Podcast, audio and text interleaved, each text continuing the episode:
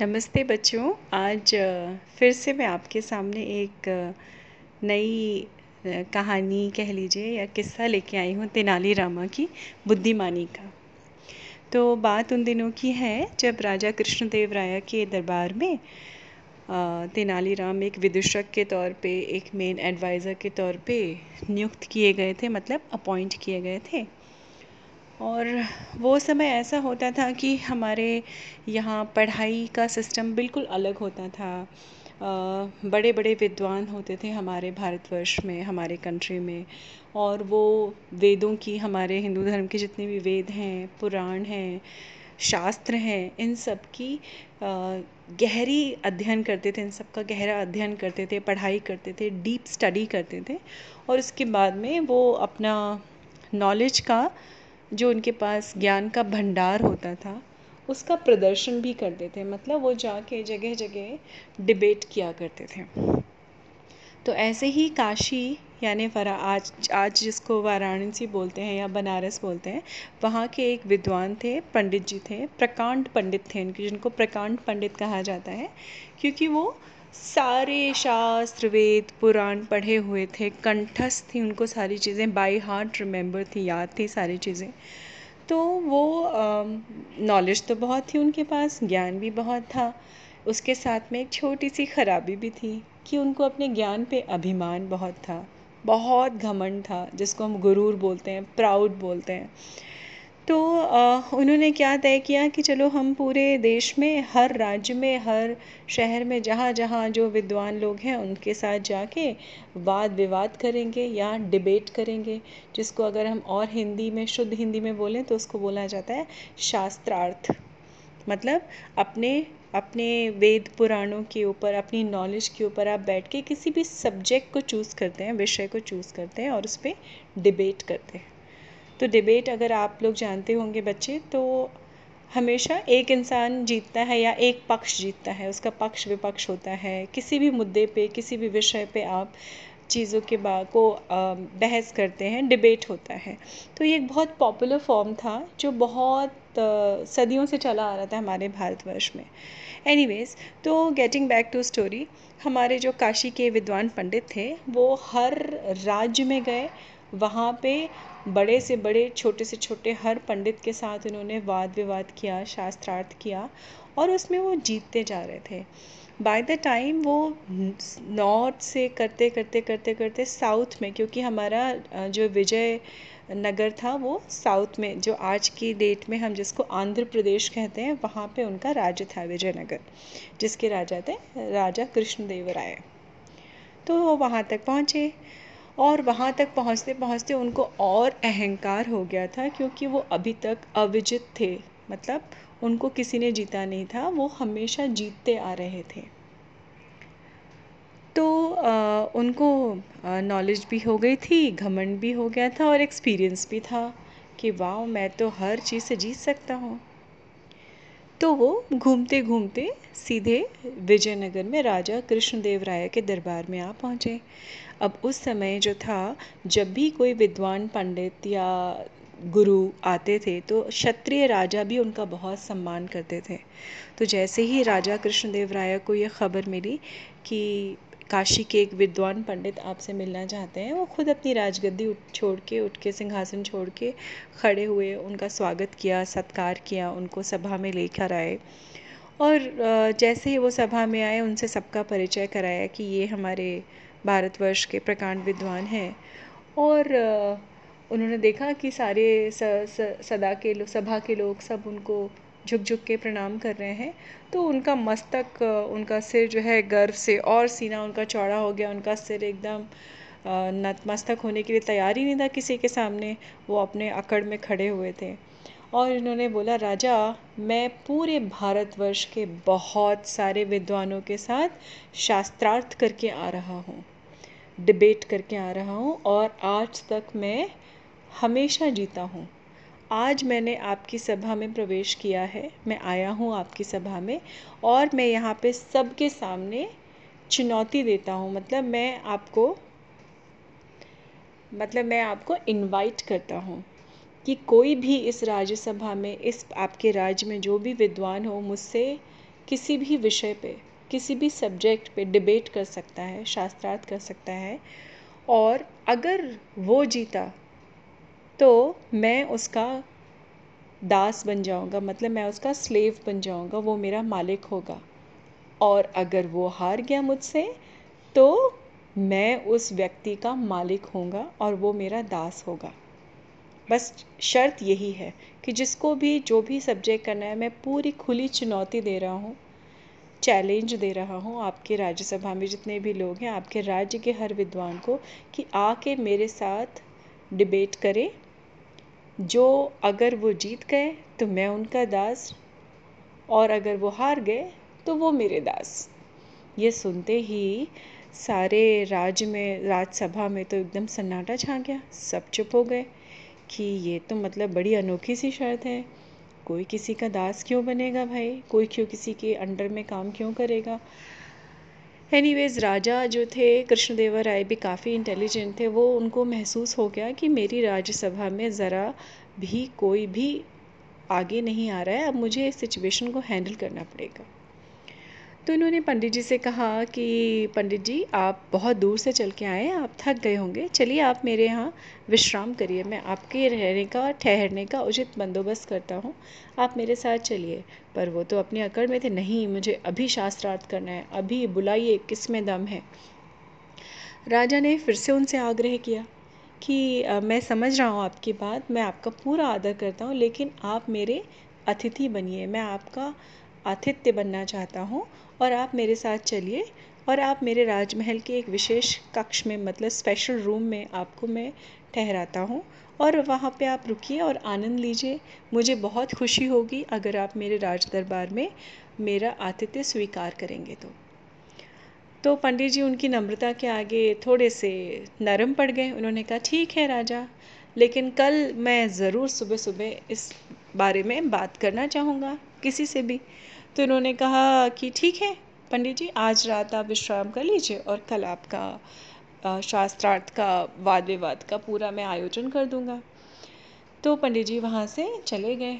अब राजा कृष्णदेव राय तो थोड़ा टेंशन में भी थे, थोड़ा गुस्से में भी थे, थोड़ा डिसअपॉइंटेड भी थे कि उनकी इतनी बड़ी राज्यसभा में एक भी आदमी ऐसा नहीं था कि जिसने ये हिम्मत भी की हो कि हाँ चलो भाई, भले ही आप हार जाएं लेकिन पार्टिसिपेट तो करिए। तो राजा के तेवर देख के सारे सभासद जितने लोग वहाँ मौजूद थे, उन सबको ऐसा लगा कि मामला बड़ा गड़बड़ हो रहा है। तभी तेनाली राम जो है वो आगे आए। उन्होंने कहा कि राजन, मुझे खेद है, मुझे आई एम सॉरी, पर मैं उस समय नहीं बोल पाया, लेकिन मैं आज आपको वचन देता हूँ कि कल आप इनको बुलाइए, आप वाद विवाद का पूरा आयोजन करवाइए, मैं करूँगा इनके साथ वाद विवाद। ये सुन के राजा तो एकदम थोड़े भौचक्के हो गए, थोड़े से उनको लगने लगा कि अरे तेनालीरामा करेंगे, तेनालीराम तो अच्छी बात है, बट इतने ज्ञाता थोड़ी ना है कि इतने बड़े पंडित के साथ कर लेंगे। और फिर उनकी शर्त याद रख आते ही तो उनके पसीना आने लगा राजा कृष्णदेव राय के। तो उन्होंने बोला नहीं तेनालीराम, मैं तुमको नहीं खो सकता। तो उन्होंने बोला आप चिंता मत करिए। वो एकदम काम थे, कंपोज थे, तेनालीराम शांत थे। उन्होंने कहा कोई बात नहीं राजा, ऐसा कुछ नहीं होगा, आप बस कल आयोजन करिए और मैं समय से आ जाऊँगा। ये कह के तेनालीराम वहाँ से उठ के चले गए। अब नेक्स्ट डे पूरा आयोजन किया गया था राजा कृष्णदेव राय की तरफ से। पंडित जी अपना खा पी के अच्छे से आके, और एकदम उनकी छाती चौड़ी थी, और आके वो अपनी एक गद्दी पे बैठ गए। सामने आमने दो गद्दियाँ रखी गई थी, और उस तरफ सामने की तरफ जो है राजा कृष्णदेव राय बैठे थे। और वो अहंकारी पंडित आके बैठे और उन्होंने शुरू किया कि हाँ राजन बुलाइए, कौन करेगा मेरे साथ वाद विवाद। तो थोड़ी देर में 2 मिनट के अंदर ही जो है तेनालीराम की एंट्री हुई, उनका आगमन हुआ। उनका पोस्चर बिल्कुल स्ट्रेट थे, वो फर्म थे, उनकी बॉडी लैंग्वेज, और उनके हाथ में एक कोई चीज़ थी स्क्वायर साइज़ की या रेक्टेंगल साइज़ की, आप समझ लीजिए। और वो पूरी ऑरेंज कलर के कपड़े से, केसरी रंग के कपड़े से ढकी हुई थी। वो दोनों हाथों में उसको लेके चले आ रहे थे, और उनके पीछे उन्हीं की वेशभूषा में 4-5 और डिसिपल्स कह लीजिए आप, या शिष्य दिखने वाले लोग चले आ रहे थे। तो उनका आगमन जैसे ही हुआ वैसे ही पंडित जी ने उनकी तरफ देखा और थोड़े से सहमे, लेकिन उन्होंने अपने आप को संभाल लिया कि अरे मतलब मुझे डरने की कोई ज़रूरत नहीं है, मैं तो जीतता आ रहा हूँ, मैं तो जीतूँगा। और ये सुन के फिर तेनाली राम आए, उन्होंने राजा को प्रणाम किया, अपनी गद्दी पे बैठे और उन्होंने वो चौक जो ऑरेंज कपड़े में थी चौकोर चीज़ उसको सामने रख दिया और उन्होंने सामने बैठे पंडित जी को भी झुक के प्रणाम किया। पंडित जी अपने अहंकार में बोले, हाँ शुरू हो जाओ, विषय बताइए आप। तो तेनालीराम ने हाथ जोड़ के बोला कि पंडित जी आप तो महाविद्वान हैं, मैं छोटी सी चीज़ पे मैं आपसे बहस करना चाहता हूँ और उसका नाम है तिलकष्ठा महिष वंदना। तो ये सुनते ही जो है काशी के पंडित जी ने, ये नाम तो पहले कभी सुना ही नहीं था, काशी के पंडित तो छोड़िए हमारी सभा में भी किसी ने नहीं सुना था, राजा कृष्णदेव राय भी भौंचक के कि ये कौन सी चीज़ पढ़ के आ गए तेनालीराम रात में, तिलकष्ठा महिष वंदना, ये है क्या आखिर। एनीवेज तो काशी के पंडित जी सुनते रहे, वो प्रिटेंड करते रहे सबके सामने कि वो बिल्कुल नॉर्मल हैं, लेकिन अंदर ही अंदर उनकी हालत ख़राब हो रही थी कि ये कहाँ से क्या आ गया। उन्होंने अपने आप को संभालते हुए अपने पॉस्चर को बरकरार रखा और बोलते हैं आकड़ के साथ कि क्या बोला आपने, फिर से बोलिए, किस चीज़ पे आप बहस करना चाहते हैं। तो उन्होंने बोला, जी पंडित जी मैं बस तिलकष्ठा महिषा वंदना पे बहस करना चाहता हूँ, शास्त्रार्थ करना चाहता हूँ आपके साथ। अब काशी के पंडित की हालत ख़राब कि उन्होंने ये शब्द और ये पुस्तक, ये चीज़ तो कभी सुनी ही नहीं थी अपने जीवन में, इतने बड़े जीवन में इतनी चीज़ें पढ़ डाली थी, उनको ये पता ही नहीं था कि ये क्या होता है। 5 मिनट भी नहीं बीते होंगे और उन्होंने महाराज से कहा, कृष्णदेव राय महाराज से कि महाराज मेरे पेट में कुछ दर्द हो रहा है, क्या मैं थोड़ा विश्राम ले लूँ फिर मैं आऊँ, फिर हम शुरू करते हैं अपना शास्त्रार्थ। तो राजा कृष्णदेव राय ने बोला, बिल्कुल बिल्कुल पंडित जी, आप कहें तो मैं राजवैद्य को बुला दूँ। तो उन्होंने बोला, नहीं, राजवैद्य की ज़रूरत नहीं है, आप बस मैं 5 मिनट में आता हूँ, मैं थोड़ी देर में आता हूँ विश्राम करके अपने भवन से। और पंडित जी वहाँ से उठ के निकल लिए। थोड़ी देर हो गई, 10 मिनट हो गए, 15 मिनट हो गए, 20 मिनट हो गए, आधा घंटा, 1 घंटा। तब उन्होंने सिपाहियों को भेजा कि जाइए पंडित जी को बुला के लाइए। जब सिपाही वहाँ गए उन्होंने काफ़ी देर तक खटखटाते रहे, नॉक करते रहे दरवाजे पे, तो खुला नहीं। जब उन्होंने धक्का दिया सिपाहियों ने तो अंदर जाके देखा तो अंदर कोई था ही नहीं, पता चला पीछे का दरवाज़ा खुला हुआ था। तो काशी वाले पंडित जी जो हैं, जब उन्होंने पूछा द्वारपालों से जो वहाँ पे सिक्योरिटी वाले थे कि ये पंडित जी आए थे कहाँ गए, तो उन्होंने बताया, अरे वो पंडित जी तो कब के चले गए यहाँ से, अपना बिस्तर लोटी कपड़ा सब उठा कर वो तो निकल लिए यहाँ से, चले गए। सिपाहियों ने आके राजा को बताया कि राजा जी माफ़ करिए लेकिन वो तो चले गए, पंडित जी तो हैं ही नहीं उस घर में। वो आते वहाँ के द्वारपालों ने बताया कि वो तो कब के चले गए।